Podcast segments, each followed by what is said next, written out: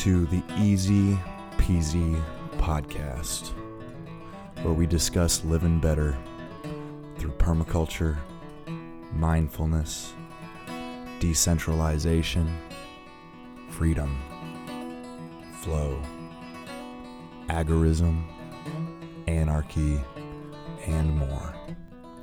We'll discuss how to solve life's complex problems with simple solutions.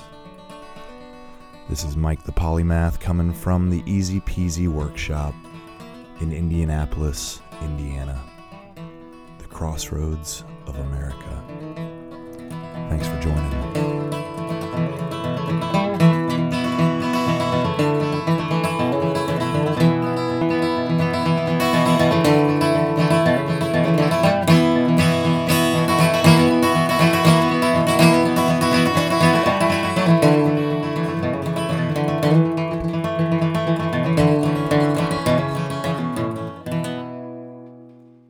would say is that what inspired me about this conversation is both Tucker Carlson and I are absolutely disenchanted with establishment power, whether it's on the left or the right, that neither of those terms mean anything anymore, that authority and government power has been co opted by financial interest to such a degree that no one is voting for anything meaningful anymore. Have a look. These are them facts I was going to uh, tell you about, if I may. I hope you will. I certainly shall do my best.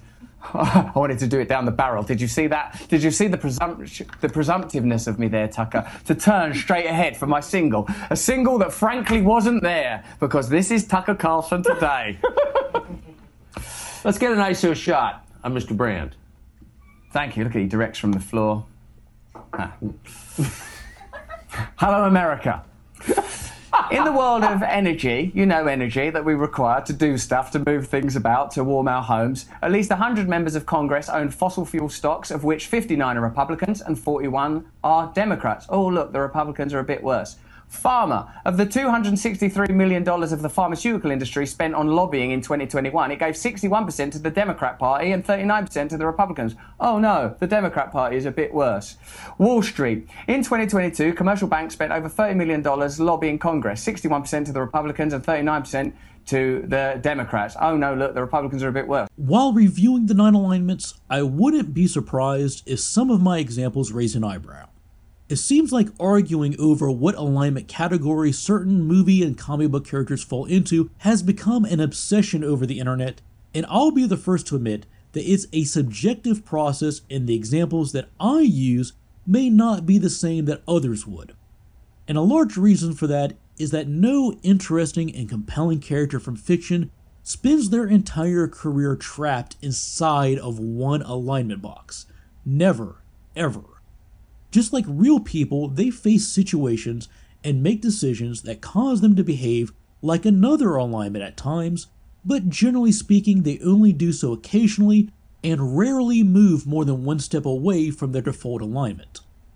I've even seen it argued that over the five seasons of Breaking Bad, at one point or another, the protagonist Walter White assumes every single one of the nine alignments which is appropriate given that he's a fascinating character and the overarching plot of Breaking Bad is exploring what it would take for a good and noble person to become a ruthless villain.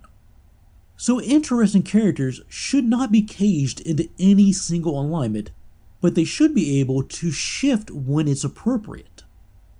Let's use Captain Picard as an example, not only because he's a well known figure, but he's also one of the most frequently debated characters when it comes to alignment. If you've seen any of the criticism in the neoliberal media, you might think, well, what was it about? Because these are not right wing talking points. This is anti establishment, anti authoritarian, anti financial corruption rhetoric that everyone should be interested in. So it makes me think that the voices that are attacking me are, whether unconsciously or not, supporting establishment power. Let me know in the comments, let me know in the chat. Hey everybody, Dave here with another rule reminder for you.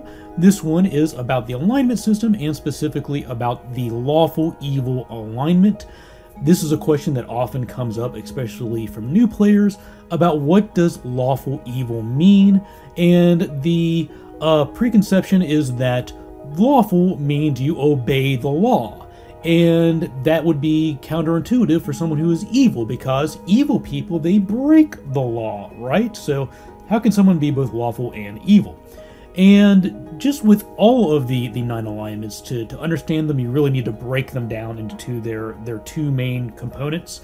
So, for a lawful evil character, they're lawful. Uh, lawful versus chaotic. A lawful person likes structure and order, they like rules uh, to an extent that can take different shapes for different people.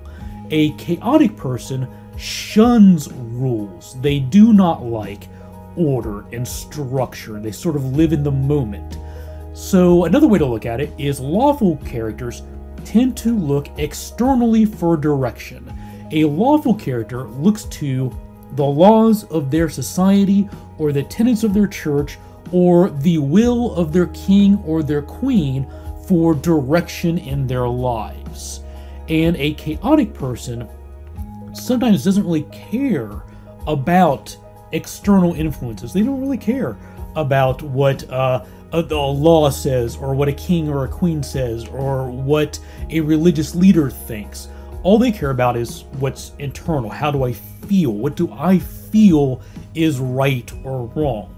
So that's the first part of lawful evil is they believe or they look for direction often externally and they value some degree of order and structure. And the second component is evil. So, what does that mean to be good or evil? Pretty easy to understand. A good character is one who is willing to sacrifice from themselves for the betterment of other people. An evil person is the opposite of that. They are very willing to sacrifice from others for their own benefit. So, lawful evil characters are often going to be characters who are belonging to some sort of a structure. They could be uh, belonging to an evil religion. They could be part of a cult where there is a leader of the cult and everybody is subordinate to that leader. They could be politicians. They could be belonging to a society that has rules, but those rules are not used to protect the and benefit all the people. They're used to elevate one class above the others. So an evil a lawfully evil society might use things like slavery or uh, oppress certain uh, minority and racial groups all in the name of elevating the lawful evil people at the top they're still believing in rules, they're still believing in structure, but they're using those rules and that structure as a weapon to elevate themselves and to dominate.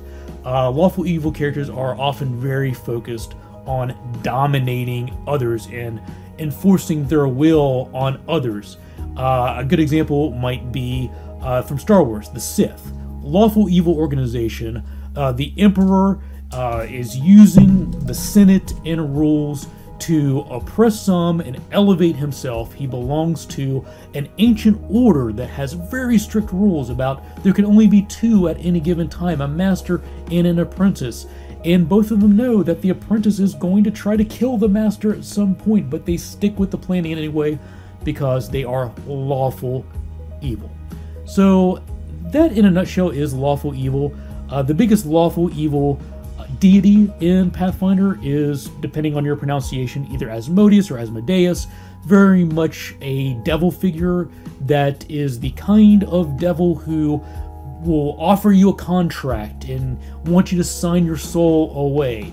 Again, there's order and structure and a belief and the power of a binding contract, but they're using it in a way to to uh, to elevate themselves over somebody else who's going to be in some way diminished for doing it. That's lawful evil. Nearly 20% of Congress members, 49 Democrats and 44 Republicans, have been trading shares of companies in industries they are supposed to be overseeing as part of their committee assignment. Each one of these facts indicates a potential solution to the problem that it describes. Don't let members of Congress own stocks at all. Pharma, do not accept lobbying money from the pharmaceutical industry. It's a health industry. The interest should be, as the Hippocratic oath declares, to do no harm. And get this, maybe even help people. All right, so chaotic good, you know, it's it's been described as many different things over the years. So Was- when we did our lawful good video, we were actually to find a really nice piece about lawful good in the fourth edition Dungeons and Dragons Player's Handbook. And we're like, wow, they actually did this way better than than some of the other editions, including this one. But when we got to chaotic good, they found us a little bit. So I actually, uh, you know, pulled out my fourth edition player's handbook, and it had been so long since I had played a game of fourth that I realized that they nerfed the alignment system for fourth edition. Yeah, we haven't touched fourth for four to six years. So it's like, Easy. all right, you've got instead, you know, instead of the the standard nine, you've got good, lawful good, evil, chaotic evil, or unaligned. Yes. So I don't have a section here to compare. Right. So we're just going to have to just go with chaotic good uh, from the Player's Handbook, fifth edition, Dungeons and Dragons, page 122. Chaotic good, CG. Creatures act, act as their conscience directs, with little regard for what others expect. Copper dragons, many elves, and unicorns are chaotic good.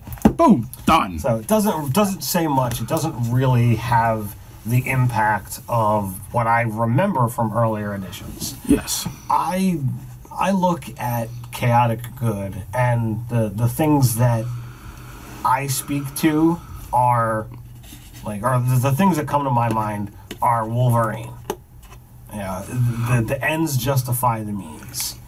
And as long as the end result of what you're trying to do is going to be a good thing, almost any superhero vigilante would almost fall into this category uh-huh. just by by just the act of being a superhero or vigilante pretty much means you've just just disregarded the law and ta- have taken it into your own hands Right. so someone who is chaotic good is more interested in their you know in in their moral compass which is which is a good one and and, um, helping others and they're not really concerned like like it says they're really not concerned what others think they're more concerned with justice and right than they are the letter of the law And if you remove the gargantuan motivation for profit, and I'm not talking about ending trade and profit and all of those kind of extremist arguments, I'm simply saying this is a behemoth. This is corporate gigantism. This is an outgrowth. This is a, a tumor. This has gone too far. And it is possible to change it. And people that say it's not possible to change it are invested in it staying the same. You will notice that. In defense, military contractors have spent $2.5 billion on lobbying over the past two decades. They split their checks more or less evenly between the Democrat and Republican candidates, almost as if they've anticipated the possibility that either of those parties could get into power. Oh no, we've spent all our money on the Republican parties. What if the Democrat Party get into power? Should we give them some money as well? Oh yeah, that means whoever gets in, our outcomes will be served. A neutral good character is dedicated to doing what's right and helping others. They generally obey the law and they work well with authority figures, but the neutral good character does not feel beholden to those laws. They always try to work within the law if possible, but they are willing to bend those rules if that's what's needed to serve the greater good. Neutral good characters believe a society needs laws to function, but if the laws are too many or too rigid, then they pose too great a limitation on personal freedoms. They believe in doing the right thing, but don't bother with enforcing any kind of ideology the way a lawful good character probably would. A neutral good character would keep their word to good and neutral aligned characters, but have no problem lying to someone who is clearly evil. Some people view neutral good as a sort of transitional phase that's typical of young heroes who are still trying to find their place and haven't fully fallen into either the lawful good or chaotic good categories yet. Some examples might include cops who don't go by the book, like Axel Foley in Beverly Hills Cop, or Captain James T. Kirk, who generally obeys authority, but he's not afraid to bend a regulation here or there if that's the right thing to do or to be in a no win scenario. And perhaps the most popular example of a neutral good character is Spider Man, who believes with great power comes great responsibility, and he is definitely a force for good, but he works outside of the law, although he greatly respects that law. That's not right wing rhetoric, except unless you feel that what right wing means ultimately is a position that's anti government and anti establishment. And I know some of you do. I know that that's exactly what many of you feel. Let me know in the chat and the comments. But what I'm interested in are systems of organisation that are beneficial to the people that they purport to serve and are accessible to the people that they purport to serve. Do you not think it's possible when you see things like Uber and all of these new tech apps that ultimately aggregate various powers, whether it's a car or a house, centralize it and allow it to be distributed, meaning things are possible now that just didn't used to be possible? Don't you think that that could be applied elsewhere to political power? That you could have systems where you vote for how utilities are run, systems how you vote for how resources are spent? Oh no, that would mean you wouldn't need people hundreds of miles away or thousands of miles away, in the case of the United States of America, that are lobbyable, biasable, corruptible, making decisions with your money when they're getting paid from elsewhere. That would be a terrible system. Chaotic good characters follow their conscience. They believe in upholding good and doing what's right, but they really don't care about any rules or laws. They follow their own path, not the one that's laid out for them by governments or religions or other organizations. Chaotic good characters have strong beliefs in freedom and individuality. They oppose anyone who would seek to take away another person's freedom. At times, a chaotic good character may be selfish and a little greedy, but they would not seek to harm anyone who didn't have it coming. Chaotic good characters often work alone as they do value their freedom, but they're willing to help those in need and do so on their own terms. Chaotic good characters have a strong dislike for authority and may freely break laws, but always do so in the pursuit of what is good and just. They would not harm an innocent person, and if they ever kill you, you'll be awake, you'll be facing them, and you'll be armed. They won't kill for pleasure, and they won't torture, but are more than willing to intimidate to get what they need. Chaotic good characters only lie to evildoers and would never, ever betray an ally or a friend. Examples of chaotic good characters include Captain Malcolm Reynolds from Firefly, Robin Hood, and Wolverine.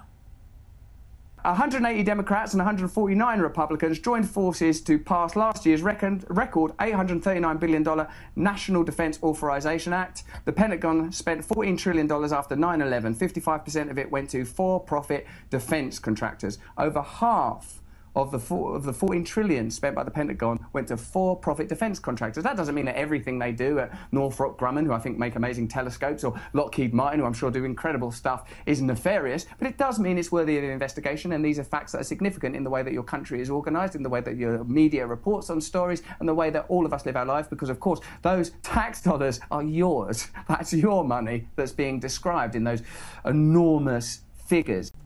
The lawful neutral alignment is often referred to as the judge. These characters view right and wrong as being clearly defined with little or no shades of gray between them. They hold order above concerns of doing good or evil. The law is the law. They believe structure and civilization to be of paramount importance and will usually put the needs of a community over the needs or the freedoms of an individual. Lawful neutral characters believe the world is black and white, right and wrong. They enforce the rules without regard for good or evil. If someone steals a loaf of bread to feed their starving family, then that's a crime, and they should be punished accordingly. They also hold personal honor very high. They are trustworthy figures who would never tell a lie. Examples of lawful neutral characters might include Judge Dredd, most depictions of death or the Grim Reaper, and perhaps the best example of lawful neutral, in my opinion, is Sergeant Joe Friday from Dragnet. Now, of course, at the moment, Tucker Carlson is particularly embroiled in controversy around January 6th and the revelation that his interpretation of those tapes demonstrates that there are questions to be asked around the way the situation was policed. And we're going to do a video on that tomorrow because, believe you me, the Capitol Police are getting some new funding that's pretty interesting. And it's a complicated issue, and there are many, many perspectives on it. But you, I'm sure, like me, would agree that to be able to say that kind of stuff on a mainstream channel is helpful helpful and advances the conversation and is generally, I would say, conciliatory in tone. Elsewhere in the chat, I explicitly say that I believe people should be able to identify however they want, express themselves however they want, as long as they don't hurt anyone else, obvious kind of stuff like that. And I specifically spoke to Tucker around the issue of homelessness.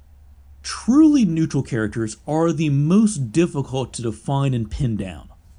They prefer good to evil, but they're really not interested in going out of their way to enforce either. They can come off as distant, uncommitted, or aloof. They're often perceived as being a slacker or just not caring. Neutral characters can be selfish and almost always place their own interests ahead of a group's, but not to the point of inflicting harm to the group. Most non sentient creatures are truly neutral. They act purely on instinct or programming without any awareness of good versus evil or law versus chaos. Although true neutral characters can hold very fluid outlooks on the world and frequently change their mind, this alignment should not be considered as some kind of wild card or loophole that will allow a player to do whatever they want, whenever they want, without concern for the alignment system. True neutrality is not a way to get around the rules. Examples of truly neutral characters include the dude from The Big Lebowski, computers and artificial intelligence that simply perform the functions that they are programmed to do without any awareness of good or evil. For example, maybe a starship's computer from Star Trek, and all non sentient animals, except for the family dog because they're good boys and girls. Chaotic good, but still good. The only thing that I've ever seen, sir, that I would call you up on is when I've seen you talking about homelessness, and I feel that when talking about the subject of destitution and people that live in poverty, that the basis for that conversation should be love, and also for all of the displaced people in the world, that the foundational principle should be love. I'm, I'm not claiming that I'm able to maintain that line when something offends me for some cultural or personal reason, but I know that this is what I aspire to. I agree with that, and I and I.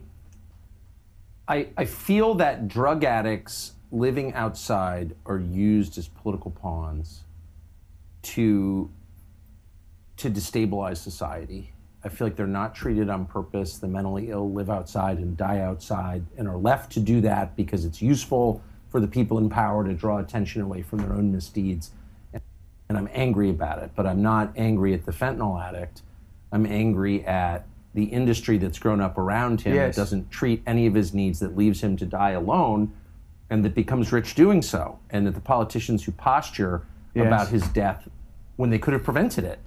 And unfortunately, I get so overheated, I get so pissed that um, in many cases I have allowed myself to sound like I'm mad at the junkie when I'm certainly not. As a sober person, I have deep empathy for the for anyone who's lost an addiction, particularly on the street. So there we go. Tucker Carlson, who on a personal level was extremely kind and beautiful to me, and I think is a good person. And I don't believe that he is a negative influence in American cultural life. I believe that you have to accept that people have different perspectives on cultural issues, and if you don't, the alternative is some form of tyranny, and hopefully it's the form of tyranny that you happen to agree with. And I don't think that's the answer because it's a big old world out there, and people do human different. So I think that broadly speaking, that was a positive conversation, and generally speaking, we need more conversations like it. And by God, I've been having them. Chaotic neutral characters are often viewed as being extremely selfish, but not to the point of committing acts of evil. Frequent examples of chaotic neutral characters would be criminals who don't really want to harm others by their crimes, or a common example are the more heroic pirates, those who might raid and steal, but they're more likely to taunt and humiliate their victims than kill them. Chaotic neutral characters are free spirits who are concerned with themselves first and foremost. As with chaotic good characters, those who are chaotic neutral also fiercely value freedom and independence. But whereas chaotic good characters will fight against the oppression of others, chaotic neutral characters look out for number one and they tend to only care about their own freedom. A chaotic neutral character may work with organizations, but only as long as doing so benefits them and will quickly sever those ties without a hint of regret. Although they do not embrace traditions or care one whit about governments, chaotic neutral characters are not anarchists who would lead a revolt or conspire to burn down an institution. They simply don't care about such things as long as they're left alone. Chaotic neutral characters do not place limitations on themselves, like being entirely honest or always keeping their promises, but of course would if doing so furthered their own interests. And although they don't see any value in the laws of a society, they would not break a law just simply for the sake of doing so and would not commit evil acts such as torture or slavery. Chaotic neutral characters are rarely the protagonists of the story, but there are a few good examples, like Captain Jack Sparrow, Catwoman, or Danny Ocean from the Ocean's Eleven series of films because I also went on Greg Gutfeld show, which I didn't know is the highest rated late night show in television, not Kimmel or any of those others. It's this one. So I went on there to talk about similar issues, which of course I suppose makes me a right wing conspiracy theorist. And like all good right wing conspiracy theorists, I went on Fox News and said this. Worried about the IQ decline? Yes, I am. And actually, I've got a series of good points to make because education is uh, fundamentally affected by poverty. Here, Greg Gutfeld was talking about IQs dropping in America for the first time in, I don't know, 50 years ever, one of those things. And I used the opportunity to talk about education and the connection between education and poverty and the necessity to invest in education. Have a look. Okay, so listen to this. According to Global Citizen, poverty is the main barrier to education in the United States. I want to draw your collective attention to the pandemic. I think we all understand that during the the pandemic, education declined. Now, I can see that Greg's only got a one minute break, yeah. a one minute to a commercial, so I've got to wrap this I also off. have other panelists, Russell. Huh? I have other panelists. oh, thanks for coming. Now, listen, during that pandemic period, billionaires added 5 trillion to their fortunes. That means that, that during the pandemic, a new billionaire was created every single day, while extreme poverty increased everywhere, while small businesses closed everywhere. Now, I'm going to say something on Fox News that until recently would not have been possible. As president, Donald Trump's tax cuts helped billionaires pay less taxes than the working class in 2018. For the first time in American history, the 400 wealthiest people paid a lower tax rate than any other group. Right wing fascists, come on. But check this out, Fox News viewers, because you're going to like this bit. In October 2021, Democrats scaled back plans for a crackdown on tax cheating, bowing to an aggressive lobbying campaign by the banking industry while Joe Biden told rich donors on the campaign trail that nothing would fundamentally change if he were elected president. So, like some of the great points in your monologue, you made the point that it's the two party system itself, and in particular the manner in which it is funded, that prevents meaningful change for ordinary people. And this education problem, while the jokes you made were about the culture, Kardashians, etc., really, education, if the state has a duty at all, is the cultivation of young Americans, it is the protection of young Americans. This would be my point, Greg Gutfeld. Very good, very good.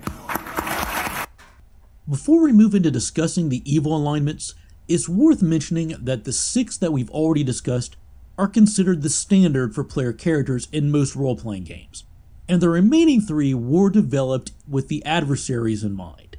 That's not to say that evil characters can't be remarkable, interesting, and fulfilling player characters, but it's advised that DMs, especially new ones, proceed with caution before allowing a player to have an evil alignment.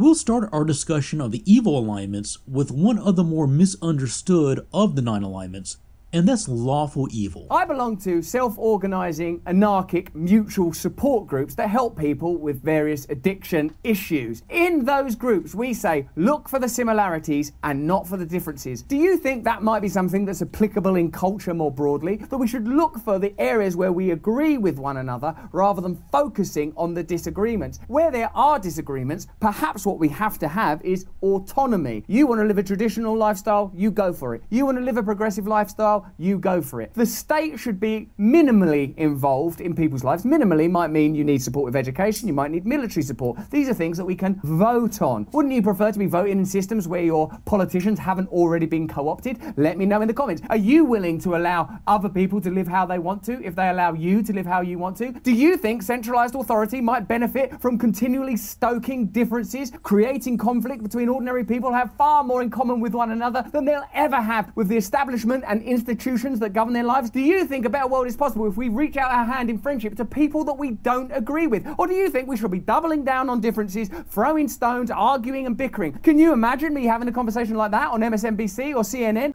I frequently hear new players ask, how can someone be both lawful and evil? Doesn't being evil go against following laws? Well, maybe. Let's go back to our discussion of what lawful means. Characters who are lawful value order and structure, and their sense of justice often comes externally from the tenets of a cult or oppressive government, for example. And as we discussed before, evil characters seek personal benefit at the expense of others. Whereas a lawful good character believes the laws of their city, the will of their king, or the rules of their church exist to benefit others, lawful evil characters will wield those laws and tenets as a weapon to control and oppress others. So the establishment media can do as many hit pieces on me as they want to. I'm going to continue to reach out and have conversations with people from across the political spectrum because one thing I've noticed that they believe and I don't believe is they think you're stupid. They think you can't handle nuance. They think you can't handle complicated conversations about the balance between power and duty and authority and largesse and licentiousness and morality and ethics and all of the complexity there entails. I believe you can handle it. I believe you can handle the truth. I believe that collectively we have a greater intelligence than any aristocracy. I believe in true democracy. I believe that if we have conversations like this, we will come to peaceful conclusions that meaningfully change the trajectory of the planet. That's what I believe. That human beings are fundamentally beautiful. There's a bit of good in the worst of us and a bit of bad in the best of us, and together we can create something beautiful. But that's just what I think. Let me know what you think, because that's obviously, based on what I've just said, even more important. Let me know in the chat and the comments what you think. Turn on the notification bell and subscribe right now because we need you to march alongside us in our valiant attempt to create new media spaces, new movements, new conversation. Without you, we are nothing. More important than any of that is that you please stay free. Individuals who wish to dominate and impose their will on others are lawful evil. In societies which cater to authoritarian rule, with harsh punishments for, for seemingly minor crimes, or those societies which promote slavery as being acceptable would also be labeled as lawful evil. A lawful evil character values order, tradition, loyalty, and obedience, but shuns notions of freedom and independence. Lawful evil characters value hierarchies and seek to place vulnerable communities, such as ethnic, racial, or social minorities, at the bottom of those hierarchies so that they may rise in power. They are the masters, and the less fortunate should be their servants. All right. The beginning bit of the pandemic, it was like really nice. It was about a month where it was like a free holiday, and I thought this is going to be beautiful. That spirit didn't last that long, did it? Laws are valuable because they are a means to seize hold of and maintain power over others. Slavery, public executions, and oppressive caste systems are all laws that they would dutifully uphold and view notions of equality and personal freedom as signs of weakness. Lawful evil characters value allies and loyalty and will impose swift and fatal punishment on those who might betray them. Lawful evil characters often have codes that they perceive as moral and that separate them from common thugs, but usually allow themselves a few loopholes. For example, their personal code might be to never kill an unarmed foe, but they'd order one of their minions to do it for them. Or they might never tell a lie, but would mislead or intentionally withhold valuable information. They have no problems using torture to get what they need, but they likely find the practice a little distasteful and would not torture just for pleasure. A few examples of lawful evil characters might be certain depictions of the devil, especially those where mortals sell their souls by signing a contract. Leaders of cults and corrupt churches or governmental dictators would also be lawful evil. Specific examples might include Emperor Palpatine, General Kuvira from The Legend of Korra, or the Kingpin from Marvel Comics. But because you know the letter of the law can be manipulated it, it extends beyond that too. It, it also extends to how that person interacts with the world around them where they may be a bit more carefree and less organized as well. Uh-huh. There's like two different aspects to the lawful chaotic axis of of alignments uh-huh. right? One of them is we are strictly we really are talking about laws and conventions of society. And the other one is more of a personality trait of how ordered how organized are you as a person? Uh-huh. You know how creative how whimsical are you as a person? So i almost feel like someone could be of the lawful alignment and not really give two figs about the law That's true. you, you know, it's just they're very disciplined. They're very rigid in what they do. You know, in their mind, what's that? Military. You know, Well, it- yeah, it could be, but it doesn't have to be. A type A personality, right. Well, I'm saying is the, lawful. the military mindset, not necessarily that they were Yeah. in the military. because even though we are talking about uh, chaotic, but chaotic good, but I, I have to address lawful a little bit because chaotic is the opposite, you know. So you know, a, a strongly driven Type A personality who actually may believe that their order, their order of doing things, is actually superior to, uh, you know, what society has decided, Right. might actually just supersede, you know, theirs upon over and say, you know what, no, no, they really are lawful good, but you know, you guys are all doing it wrong. It should be done this way. You know. Chaotic, on the other hand, is you know they might not be doing things with rhyme or reason. You know, all the you know, they're they're, uh, they're less intellectual, not which doesn't mean they're stupid or they can't be smart uh, or have a high intelligence, but it means they're not governed by their intellect. They're governed by their emotions and how they feel. Where the and where you, then you have the good evil axis of the alignment, and this generally dictates their view on the world and how they feel about others and how they feel about accomplishing their goals. Where a chaotic good person may not care about the law for accomplishing their goals, but they would care about maybe hurting another's feelings, injuring them in some other way if they're undeserving. If chaotic neutral pirates are the heroic sorts who like to playfully tease and humiliate their opponents, then neutral evil pirates are the black barts of the world, who would hang severed heads from the bows of their ships, or torture defeated captains in front of their crews, or man their ships with enslaved townspeople. Neutral evil characters tend to be selfish criminals who have no qualms about harming or killing innocent people to get what they want. They do whatever they can get away with and indulge in a variety of hedonistic acts for their own pleasure without concern for how those activities might harm others. They lie, they torture and kill, not simply for the sake of it, but because they benefit from doing so. Neutral evil is the most selfish of the nine alignments. Neutral evil characters will work with others so long as doing so furthers their goals, but will also stab those allies in the back for the same reasons. More than truly partnering with others, neutral evil characters would use others as tools to reach a desired outcome.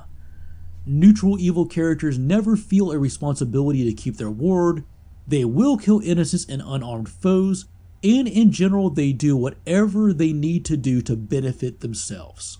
Some examples of possible neutral evil characters are Lex Luthor, Hans Gruber from Die Hard, and Eric Cartman. Also, I feel like your chaotic alignments uh, could, could also be more self-centered, more selfish as well. I, I can see that. I mean, it's, it's not a it's not a set. It's not a guarantee.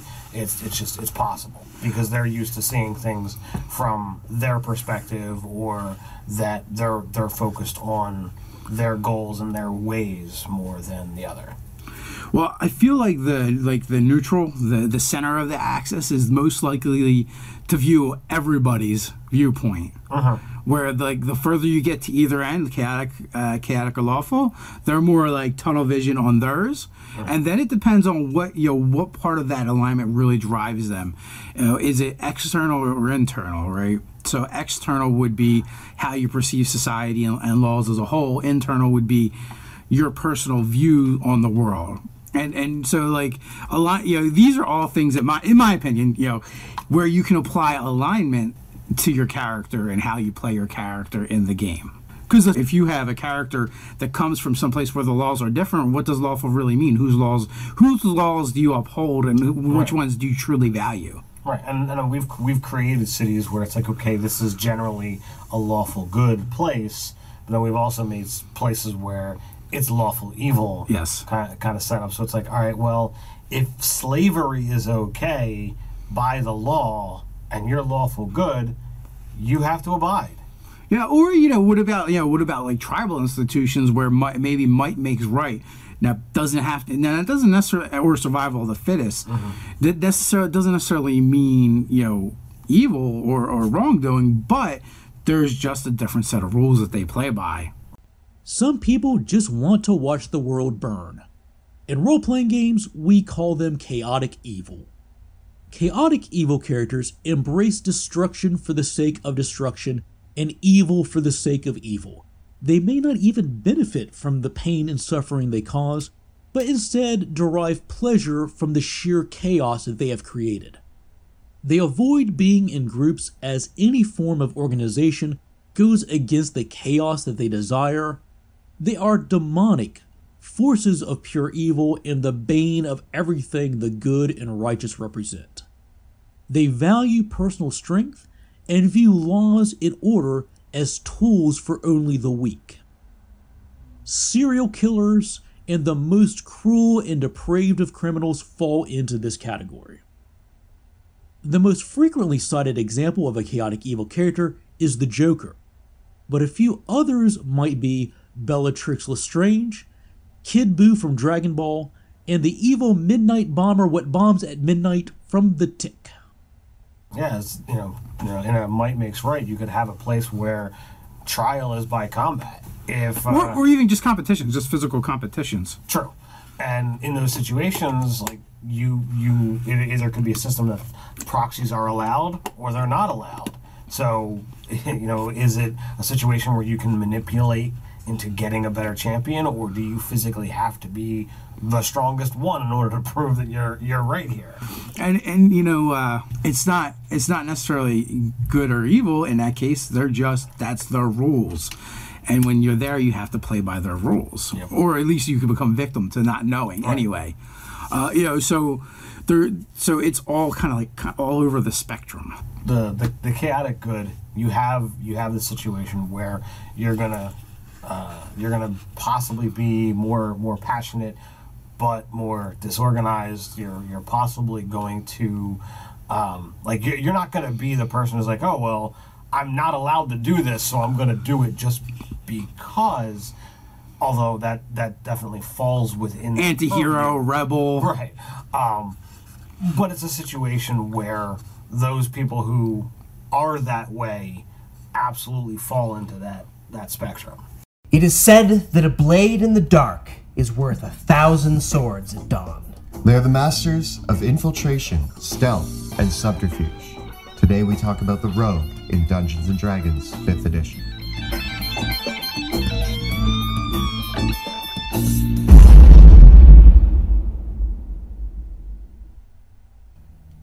Greetings, scoundrels and thieves. My name is Monty Martin. And I am Kelly McLaughlin. And we are the Dungeon Dudes. On today's episode, we're taking an in-depth look at the Rogue class from D&D 5th edition. Yeah, we're going to take a look at everything you need to create your next rogue for your campaign. We'll start with the ability scores, races, feats, as, and other build options that will help you prepare your rogue for any situation, whether it's a back alley brawl, a dungeon infiltration, or a courtly intrigue. We're also going to take a look at pop culture references from film, television, comic books, books, and even history to get you inspired about playing your rogue. And we've got lots of cool role playing ideas and tips to help you flesh out your, your rogue's background and personality. All right, Dave, I got a great idea for a new campaign. You guys are a, a crack commando team that was sent to prison for a crime you didn't commit. all right so far i'm, I'm liking it But here's the catch you escaped from the stockade to the urban underground. You're wanted fugitives, and you survive as soldiers of fortune. hmm that sounds kind of familiar ted And if the NPCs have a problem and there's no one else to help, if they can find them, maybe they can hire the adventuring party. but dude that is literally the whole plot to the a team well, but i'm kind of into it I love it when a plan comes together.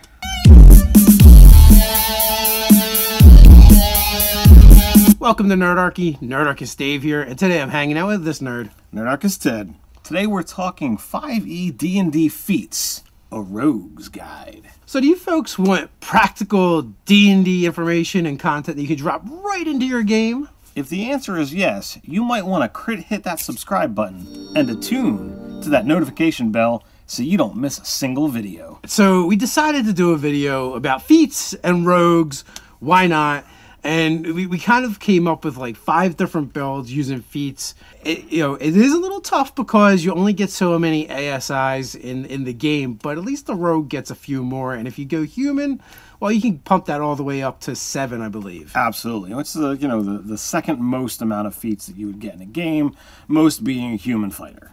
Right. So we're going to kind of break things down according to pillars of the game. You have exploration, combat, and social. Absolutely. But I think before we go into even that layers, we got to ask, like, you know, what kind of elements kind of build together a rogue? What kind of things are going to make make people lean in a particular direction when it comes to feats? You're talking about doing one of two things, I feel like. One is broadening the base what your character can do, or you're talking about uh, really specializing and focusing in on one area of the game or you know one aspect of that particular character. And when you look at the rogue, the rogue is someone who naturally is a specialist, given how skill heavy they are, given the amount of expertise that they wind up getting. You know, the the, the rogue is already, you know, that that crack commando in whatever niche that they're going to lean themselves towards. And again, where you place those skills, where you place those expertises is really going to be where that character focuses. So feats are a way to, to kind of focus fire even further, should you so desire. The rogue is the quintessential stealthy scoundrel. Yeah, your character could be a master thief, a deadly assassin, a graceful acrobat, a tomb robber, or any other fantasy archetype from your favorite story or movie. No matter the way, all rogues believe that the world is theirs for the taking, but need to remember that curiosity killed the cat. So let's get rolling. Why would we want to play a rogue? Why wouldn't you want to play a rogue? They're sneaky, they're mean, and they can kill things with a lot of crazy moves and abilities. They are such a fun and versatile class. Um, they have the ability to deal single target damage with their thanks to their amazing sneak attack ability. Yeah. Um, they get more skill proficiencies and tool proficiencies than any other class in the game. Especially with things like expertise and stuff like that. Exactly. Your skill bonuses are higher than virtually any other classes. Yeah. Um, right out the gate. The other really big advantage, I think, for rogues, and especially for new players, is that they encourage a lot of creative thinking about situations, um, especially because there's no resource management in the class whatsoever. Almost everything in the base class, outside of archetypes, is uh, usable completely at will. So there's no bookkeeping to worry about. You always know that you can use your best abilities whenever you need to, although some of them have specific requirements and situational uses. So that makes them really easy to manage, but really fun to role play. Exactly, which is kind of a killer combination. I think that's probably why they're such a popular class, in addition to the fact that they embody so many of our favorite archetypes. And I think that some of the most well loved characters in fiction and fantasy uh, are rogues because we love the killer for hire or the scoundrel with a heart of gold. Yeah.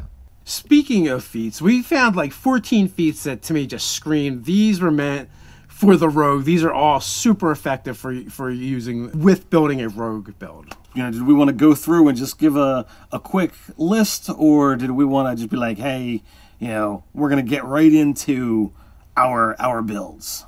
Okay, so you know what? I guess um, we'll probably just get right into the builds. I will say though, there's also a lot of good uh, racial feats that we just kind of threw out the window because we're building more generic. We're not like specifically this is a human or this is an elf build.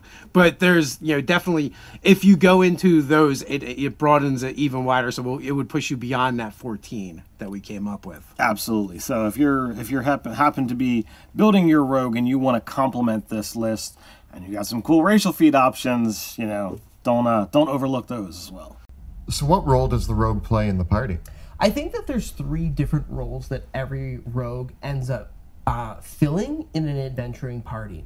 Uh, the first, right off the bat, is going to be that single target damage dealer. Yeah, they're not there to clean out an entire room full of enemies, but they, they pick the biggest enemy in the room or the one that needs to die the fastest, and they say, that's my target, and they get to killing it. Exactly. And depending on your choice of archetype, uh, your sneak attack can be anything from a really nice hit to a one shot kill.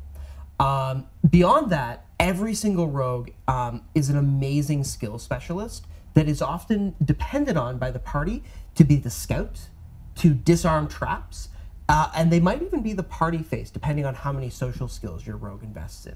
Absolutely. Why is Skulker on this list? This doesn't doesn't seem to be the one uh, to add any more damage. No, but Skulker is great because if you want to hide and pew pew pew people, uh, shoot at them, uh, it doesn't give away your position if you have the Skulker feat. And it also does some other things as well. But for this particular build, that's what was important. So all of them have great features that you can really optimize. You know, if you wanted to use them all and use them all the best, probably hand crossbow. But you know, longbow does more damage. You get range, so there's reasons to do that as well. Yeah, sharp sharpshooter, you know, taking that minus five for the plus ten to damage is you know super helpful. You know, in in games that I've been a part of, and even games that I've seen online online streaming, like that extra plus plus the damage pushes things over the top so often. Uh, it, it's it's a 100% must for any you know any any character who's driven to do more damage in, in combat with ranged. Yeah, and when you combine that with Skulker, you're probably rolling with advantage, so that's gonna help. Next, we have the melee combatant, and that's down to duel. All right, so now this is a little bit riskier because you're you're a D8 hit die, but you're gonna go into melee. So hopefully you're bringing along a tank to kind of support you, and there's a healer not too far far off. But if you're down to duel, obviously you want dual wielder. You're gonna want mobile, and we got an, another odd one to throw into the mix. We're gonna talk sentinel. Yeah, but they, they do have that skill set to be the key infiltrator. Uh, they're usually the ones that get sent ahead of the party. They're the ones that Yeah. have to have to do all that work, um, which is really fun for role playing, but also very valuable for the party. I think the biggest weakness though of the rogue is that oftentimes they want to be doing things off on their own. And this means that a rogue does not have a lot of toughness innately. They have a lot of wily ways about getting out of dangerous situations, but it's very easy to get overconfident as a rogue and end up in over your head and then end up dead. Yeah, the reason why uh, we threw Sentinel in is because Sentinel can take place when it's not your turn. And this is really important for a rogue. As a reaction, if you haven't used your reaction already, if if an ally gets attacked within five feet of you and you're within five feet of them and the enemy, then you can use your reaction to attack them. And that would be a sneak attack. So Because you've automatically got an ally within five feet. Correct. So, yeah, and there's some other great things like you can't disengage from someone who has Sentinel, and you can and you can also stop their movement if you hit them. So these are all useful things, but I, I feel like anything that gives the rogue the ability to get more sneak attacks is definitely a plus for them. having seen, you know, not this exact combination, but having seen the rogue getting more sneak attacks because of other options, uh, I definitely have to agree that the rogue sneaking more than once, more than once in a total combat uh, round, ugh, it's devastating on on uh, the enemies. Yeah, just because you're a sneaky rogue doesn't mean you should split the party. Now, if we want to get inspired to create our rogue, we have a veritable rogues gallery of inspiration to choose from. Oh, you just love saying that. I just, yeah, Um, yeah. I mean, there's so many ways to get inspired about your rogue in in so many different places. Yeah, I think um, because much like the fighter is the archetypal big damn hero. The rogue is another archetype that comes up in almost every mythology and fantasy story right from the get go. The trickster, um, the infiltrator, the liar, the scoundrel, the thief.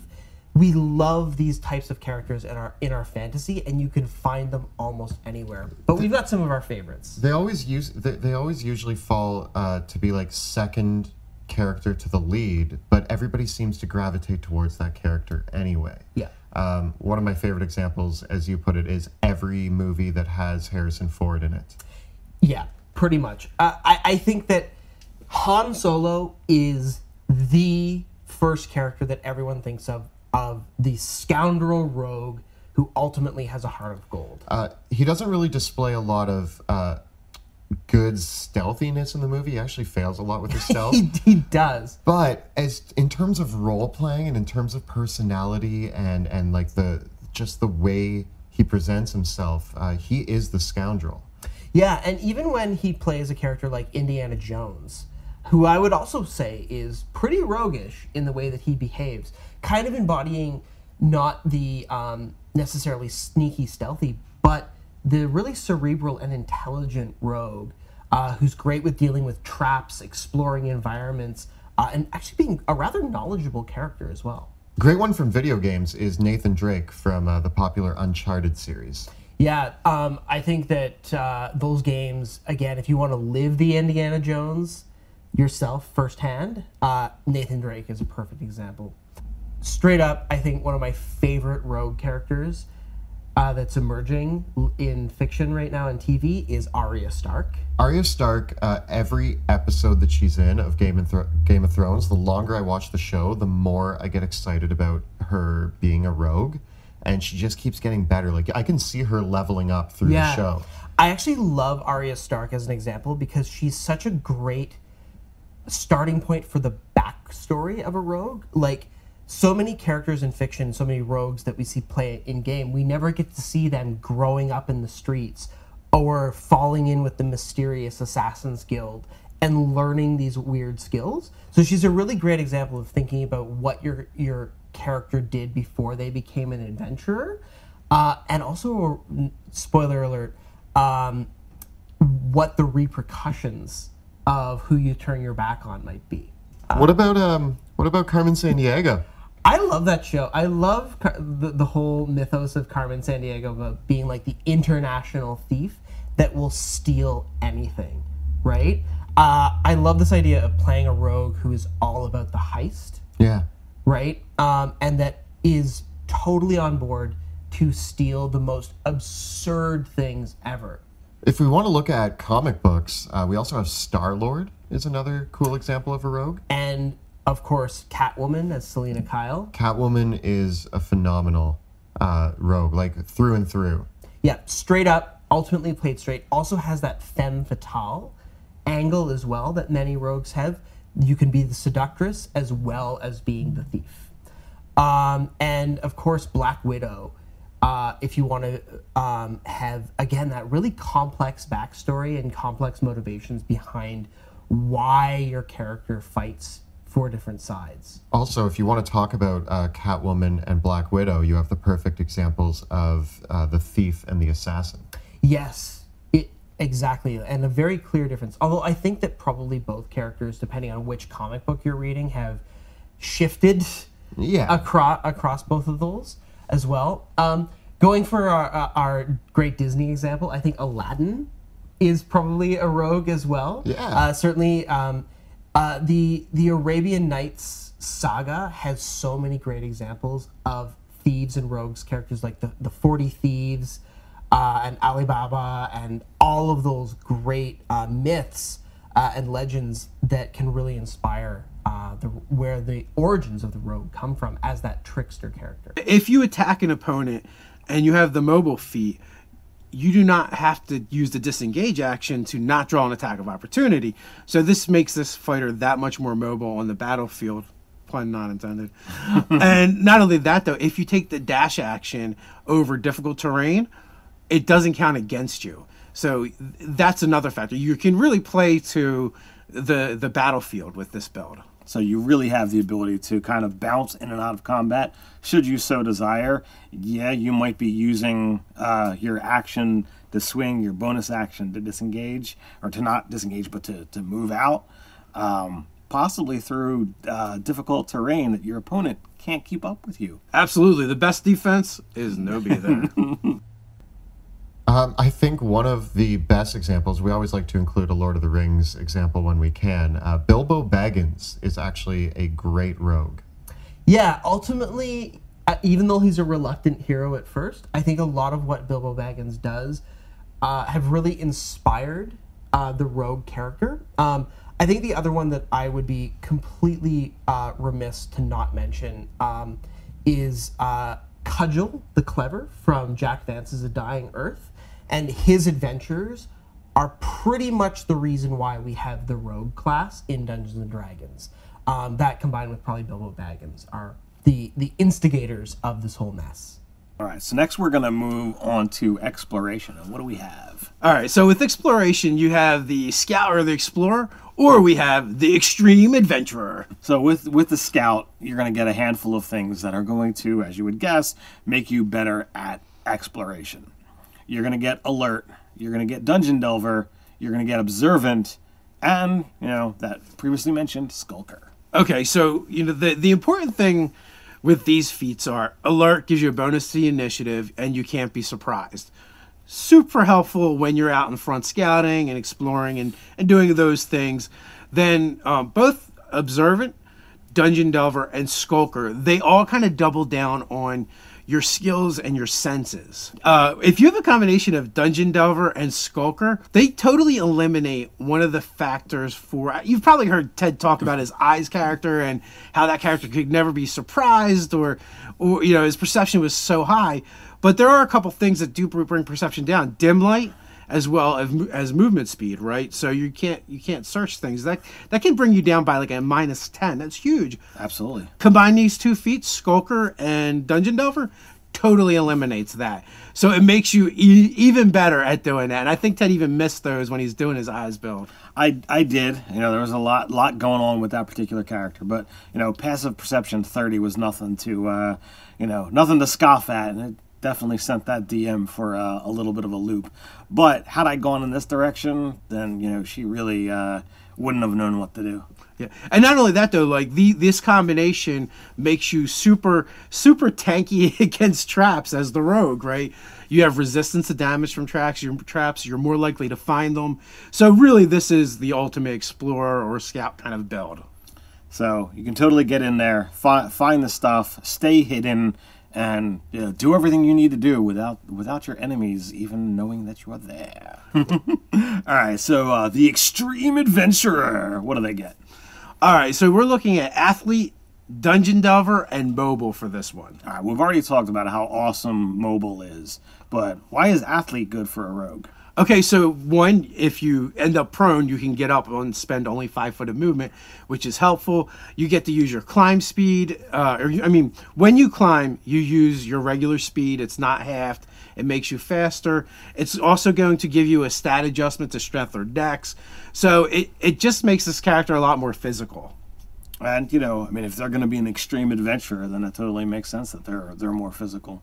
Yeah, and then so we added Dungeon Delver in too because the idea is like instead of spelunking caves, you kind of spelunk dungeons and stuff like that. And then we all like you said, we talked about mobile and how that can be super helpful for moving through difficult terrain. So it's when you combine these three, you're you're you're, you're going to be able to move around, you know, and get to hard to reach places much easier than a lot of your other players.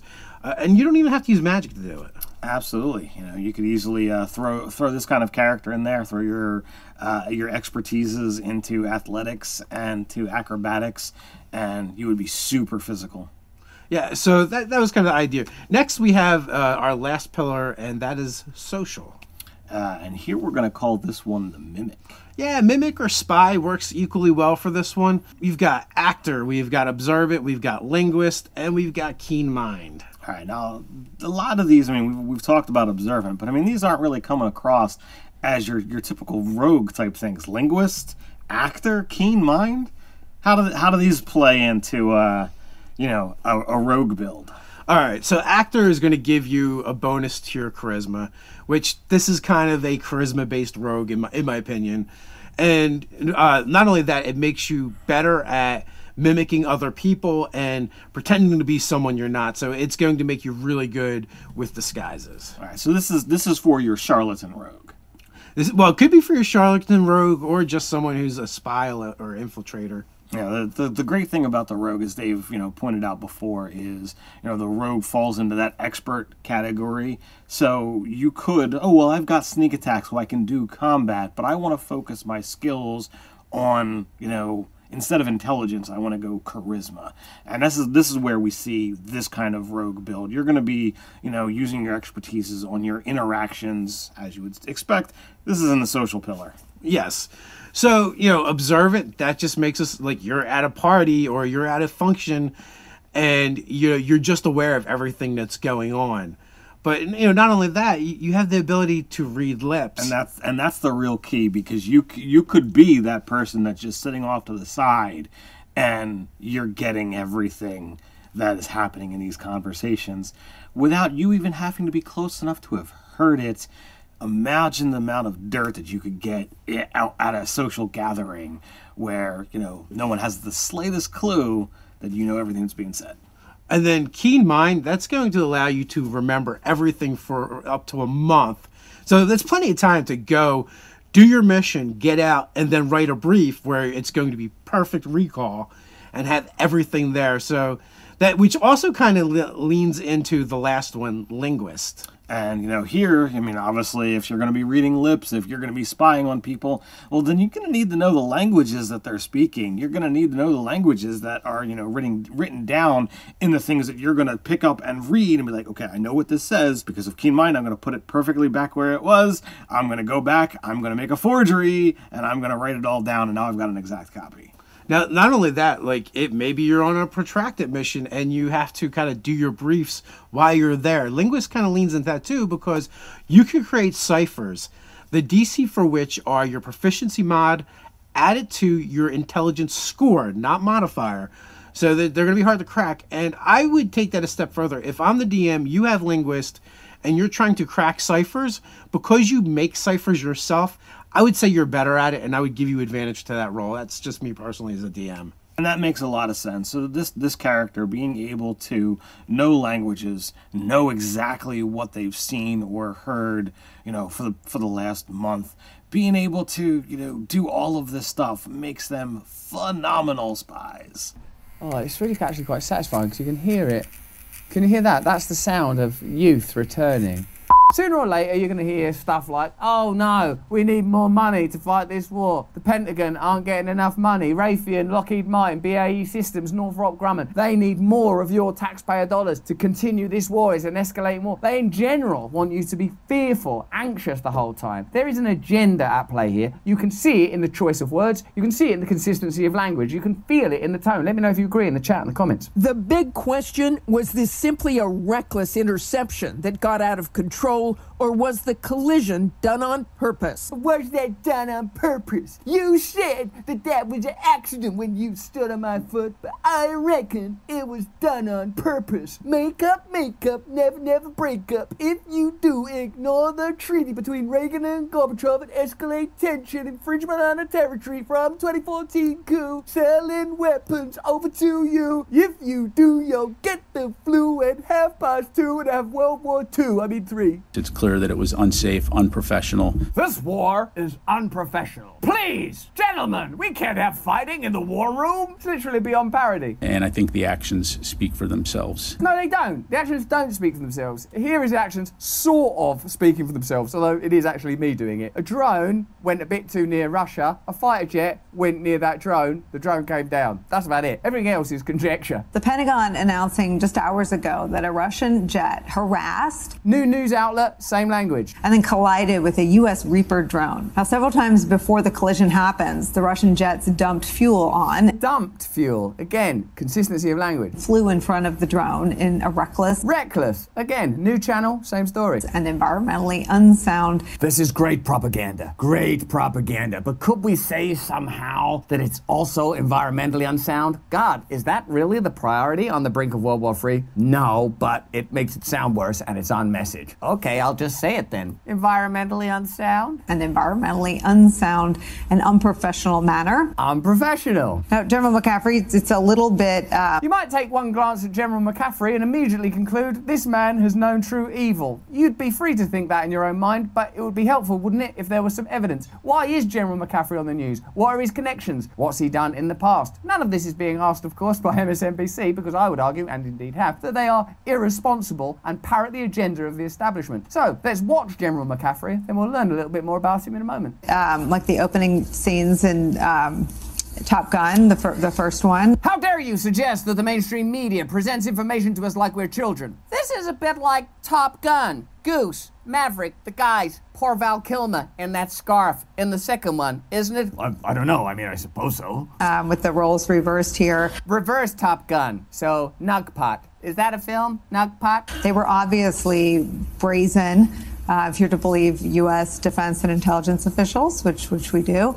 Oh, we do, do we? Well, we don't. Well, there's no question that this uh, was a deliberate provocation. I find it highly unlikely it was just a lack of discipline on the part of selected Russian uh, fighter aircraft. Okay, General McCaffrey, you might have noticed there he is hanging out with Bill Clinton in the background. Let's see what he's been up to in his career. Probably a thoroughly decent sort of chap. An investigative report for the New Yorker by veteran Seymour Hersh, friend of the show, Pulitzer Prize winning conspiracy theorist, alleges that Barry McCaffrey orchestrated a 1991 massacre of hundreds of Iraqi troops two days after a ceasefire went into effect at the end of the Gulf War. In a ceasefire, are you supposed to cease firing? Yeah, there's some doubt about the interpretation of those words. Them ceasefire troops was harassing the air nearby me.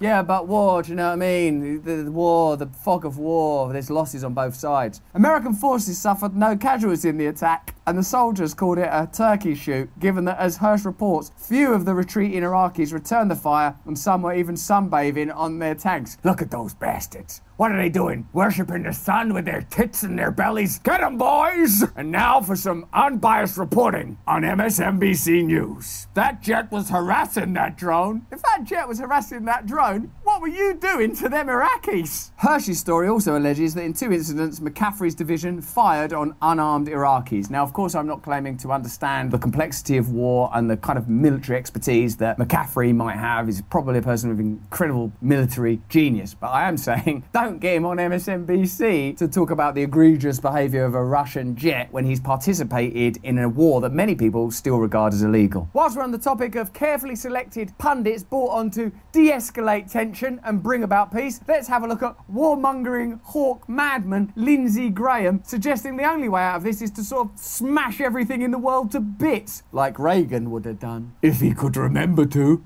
They shot down our drone. What should our answer be?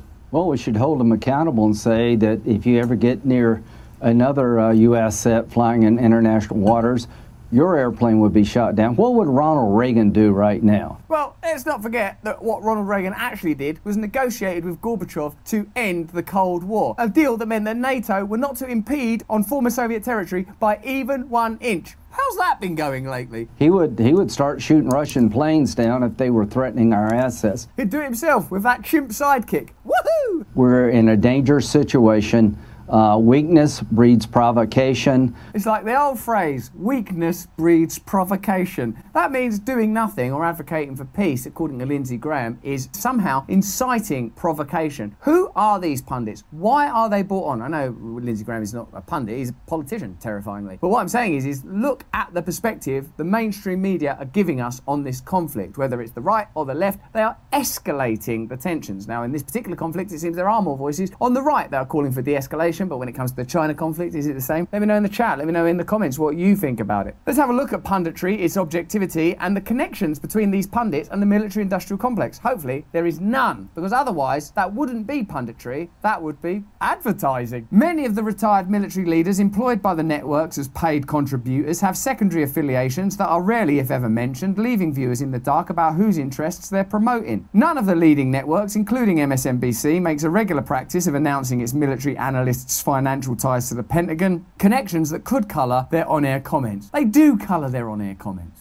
During its Ukraine coverage, MSNBC even failed to include disclosures when the network invited on former Homeland Security Secretary Jeh Johnson, who serves on the board of directors at Lockheed Martin, the world's biggest defense contractor. Okay, this is a great board meeting here at Lockheed Martin. Yes, you're right. We've gotta sell more weapons. Let me put that right out of my mind now and go over to MSNBC. Now, what should we do about this potential war? Don't say sell more weapons. Don't say sell more weapons. It'll look like you're saying that because of your connections to Lockheed Martin. I don't know. Should we maybe protect Ukrainian people by selling, I mean, using more aid? What type of aid? Weapons. They a spy balloon over the United States, shooting down an uh, American drone, multi-million dollar drone. Tying together all these rather routine incidents, balloons, weather balloons, drones, all this stuff that goes on all the time, at the moment it's convenient to use it to escalate tension. Why? At least it's not suddenly just mentioning Mexico for no reason at all. They know they can get away with it. Mexico is blaming us for the fentanyl crisis. Oh, that's weird.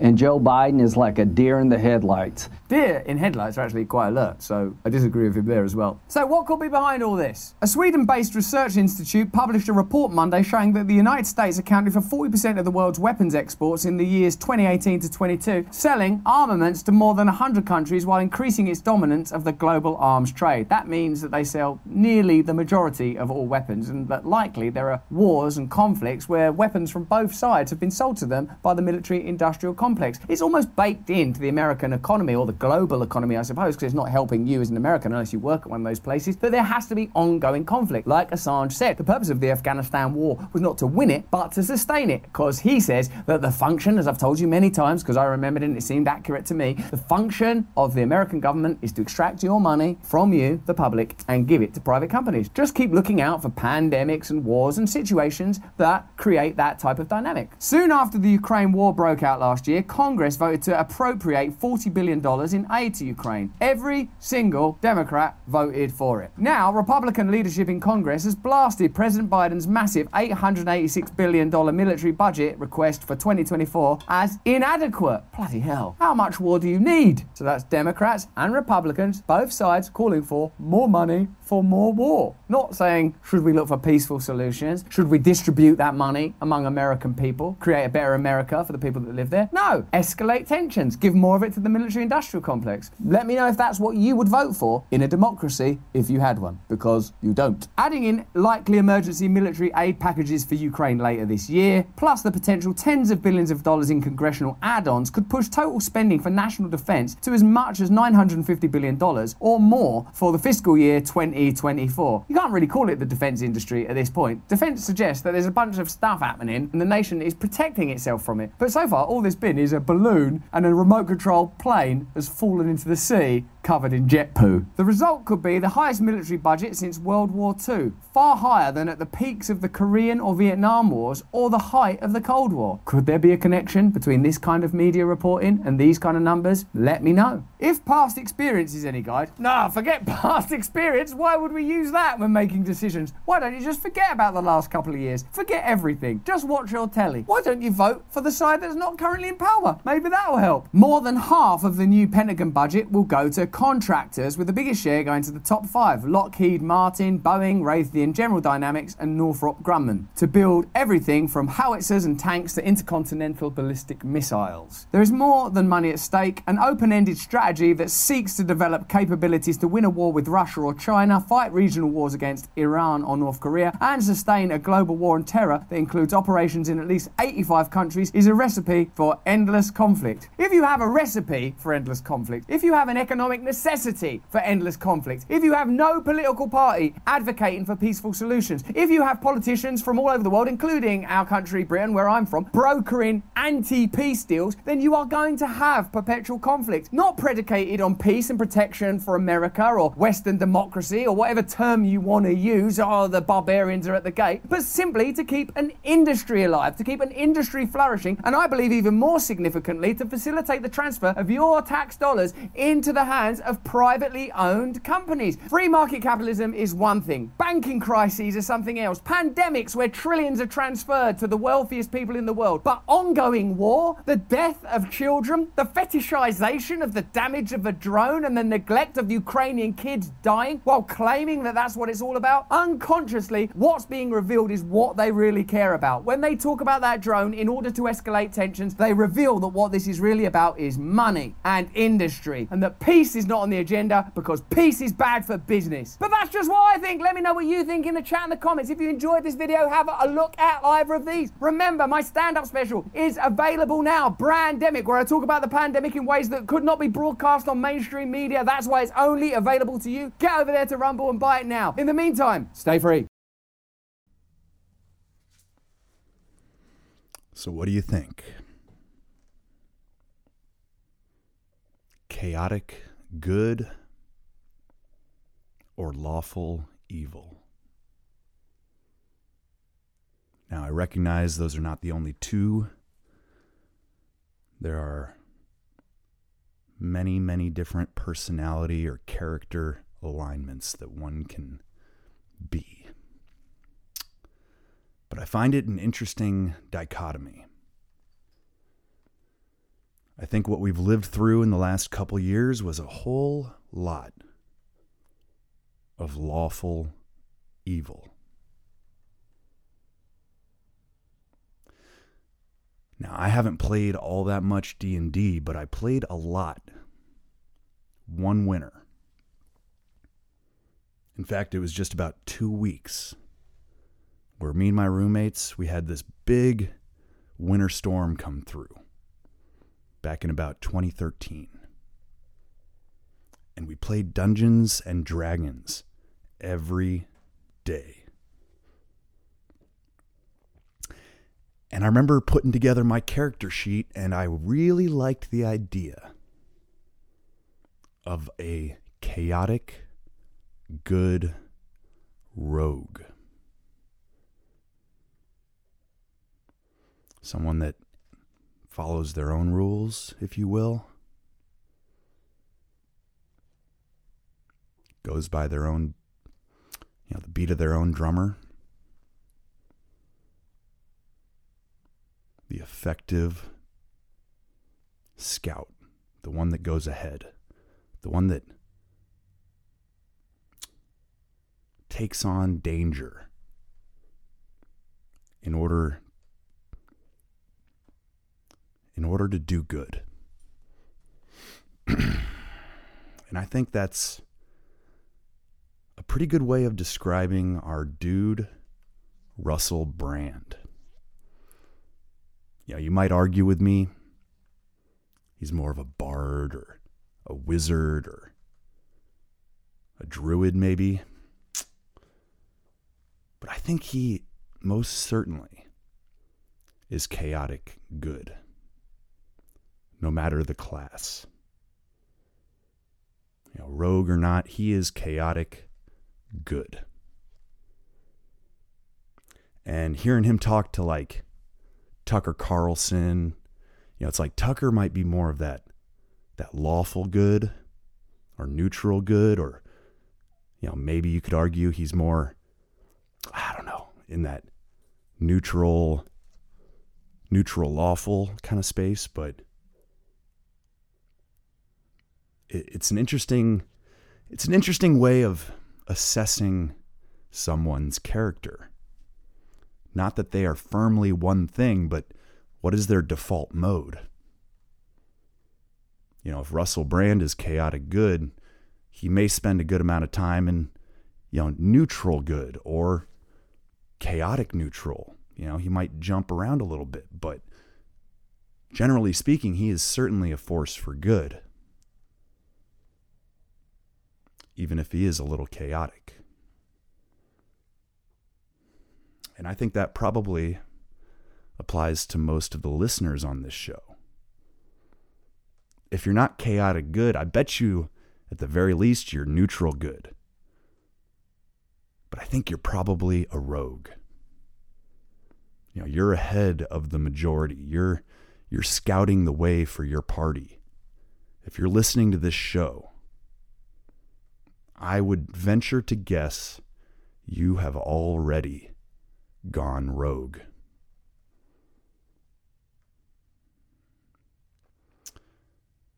And I feel like I had some other thoughts, but they're not coming to me right now. You know, what I hope with the way I clipped all these together, my goal is that it would be thought provoking. You know, maybe maybe you learn something you didn't know. Even if you're never going to play a game of Dungeons and Dragons, I think this still has value. And if it does, and you would like to donate to the Easy Peasy podcast, please go to easypeasy.ittybitty.tips. Thanks for listening.